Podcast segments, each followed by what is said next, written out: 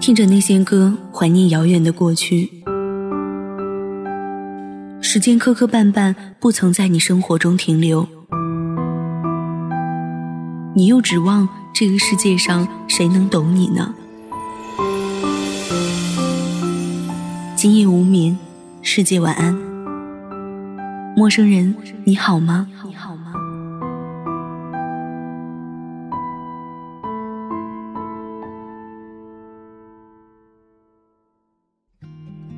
今夜不孤单，全世界晚安。欢迎您收听《月上港湾》，我是主播猫猫。本篇文章作者刘若英。难得的下午，一个人坐在咖啡厅，窗外突然下起了大雨，心想这天气倒像极我的脾气，不来则已，一来爽快下完，也就跟没事似的。突然，一个人奔进了咖啡厅，像要躲雨。他试图擦拭身上其实不可能去除的如湿。我认出他来了。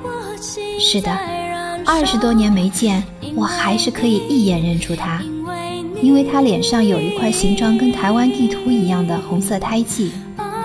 上小学时，那些坏同学总说他脸上的胎记是他妈妈怀孕时在他脸上留下的粪便，我却觉得。那是她最漂亮的地方，红红的，弯弯的。我走过去，她一看见我就叫出了我的名字，然后非常不好意思地问我怎么记得她。我指了指她脸上的胎记，然后她也指了指我脸上狗咬的疤痕，两人一起笑了。坐在我对面的她，看起来素朴爽利。她问我。现在美容技术那么发达，怎么没有想过去除疤？我说，怕老同学不认识我啊。他又笑，说习惯镜子里的自己了。如果没有了台湾地图，他可能就忘记自己是谁了。两个八女郎坐在沾满水珠的落地窗前，突然安静了下来。他是我小学最要好的同学，个子很小。功课也好，总坐在第一排。虽然他爸爸是我们学校收垃圾的工友，但是他每天都很干净地出现在课堂上。我们俩各梳着两条辫子，常拿着冰棒坐在学校操场的高台上，晃着脱了鞋袜的双脚，看着天空发呆。上小学时，他就总说希望有一天能当老师，住在学校隔壁。每天和爸爸一起去学校上班，寒暑假还照样有薪水拿。然后很快，我们毕业了，上了不同的中学，慢慢很少联络了。一天，我在放学回家的路上，在我家巷口见他站在那里，我跑了过去，他一看见我就紧紧地抱住了我。我问怎么了，他说我跟熊明俊在一起了。我问：“邱明俊是谁？”他一时不知从何说起，脸绷得死紧。我说：“哈哈，谈恋爱了吧？很好啊。”然后他就哭了。一段三分钟能走完的巷子，我们走了一个世纪。他说她怀孕了，邱明俊现在去找钱，要带她去拿掉。他很害怕。他希望我能陪他去，我忍住了我的震惊，直说好，一定。他说时间确定后再来找我，然后转身就跑了。后来的每一天，我在回家的路上，总要在接近最后的巷口时把脚步放得很慢很慢，生怕错过他的身影。但他就像从人间蒸发了，自此毫无音讯。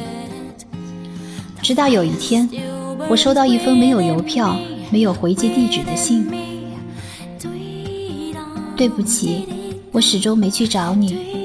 那个星期三放学的时候，熊斌俊来学校等我。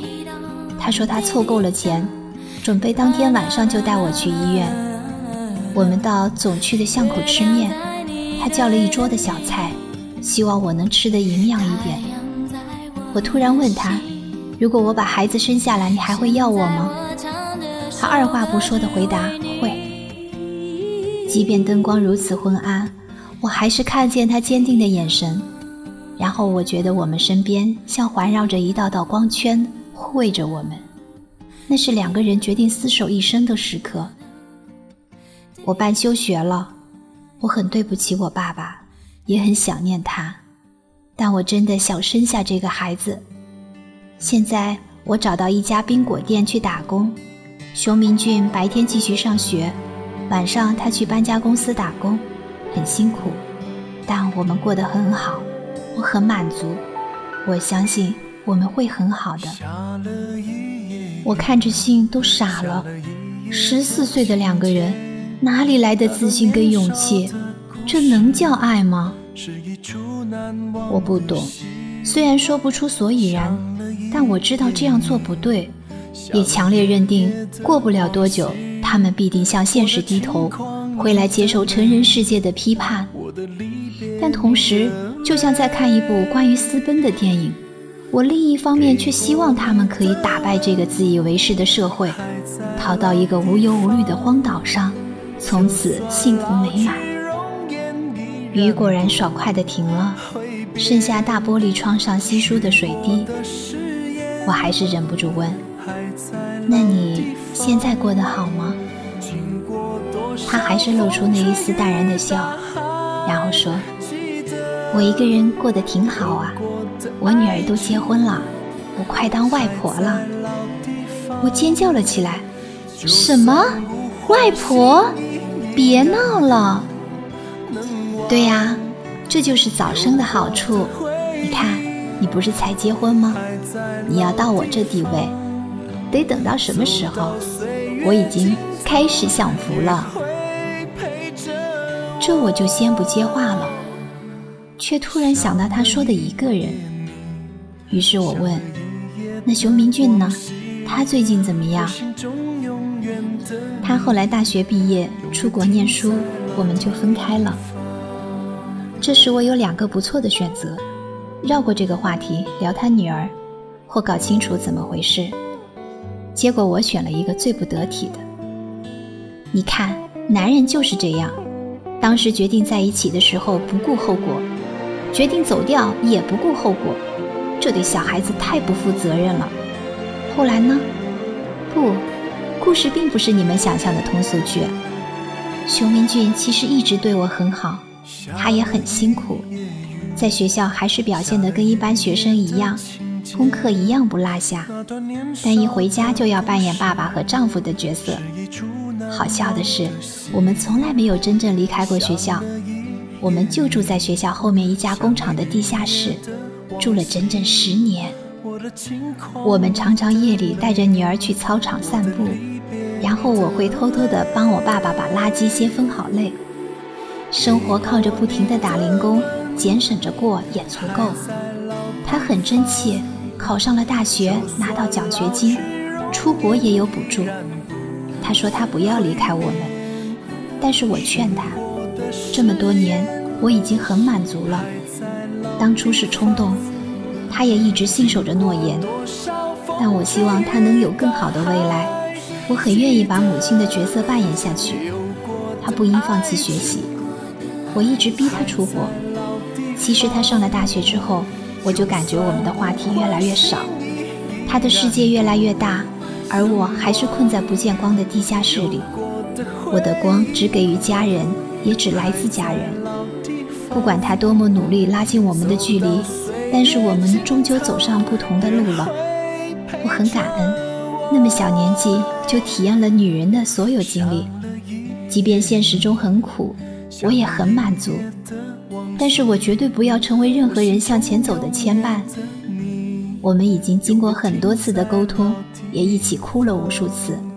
他终于理解我的坚持，也知道我如果缠住他，我也会越来越觉得自己渺小与不足，那只会让两个人更苦闷。他走后还是常给我们写信，后来在美国找到工作，也就留在那儿了。上次见面是女儿结婚。他回来了几天。这段感情里，谁都没有辜负谁，只有很宽广的爱，还有我们的女儿。说这些话时，他是平静的，带着微笑看着渐渐晴朗的窗外，而我只能不断地把泪水咽回去。他选择这样的人生，不是为了博取同情或者赞许，我自然也不应该把他当成通俗剧的主角。不煽情是对的，世间绝对有一种爱是互相体谅、饱满而无怨的。我平静了以后，想到的是，高深的教育到底给了我什么？而选择离开教育，又何曾剥夺了他什么？离开咖啡厅时，他身上的衣服已经干了。他说他要去客人那里取衣服。他现在是服装修改师傅，生活过得并不算安逸，但心里还算舒坦。他搬到了一个有窗户的地方。起码有充足的阳光。我告诉他，那封信不知为什么我一直留着。他笑着说：“下次寄信给你，一定贴上邮票，写上回信地址。”愿我的声音给你带来温暖的力量。感谢所有小耳朵们的收听，晚安，好梦，不愿放下，哦，baby，让我这样吧。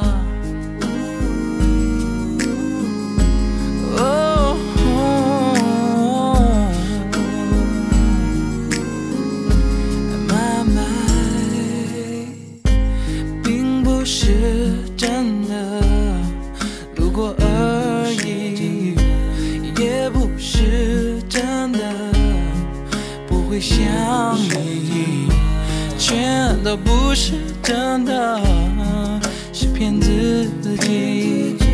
其实还爱你，爱着你。我一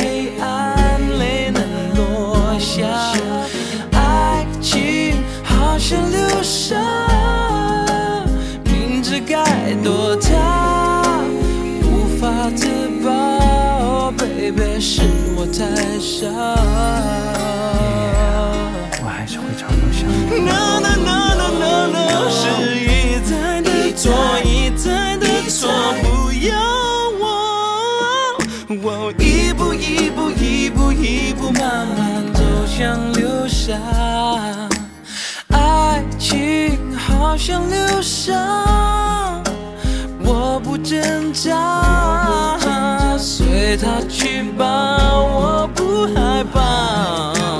爱情好像流沙，心里的牵挂不愿放下。别让我这样吧。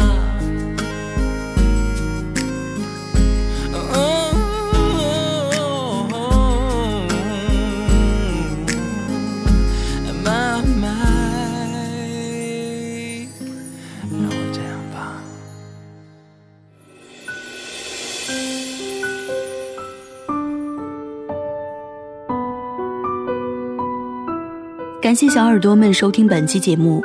想要收听直播节目，可以关注电台官网三 w 点 ysjwfm 点 com，关注电台微信公众号 fmysjw，贴吧、微博搜索“月上港湾微电台”。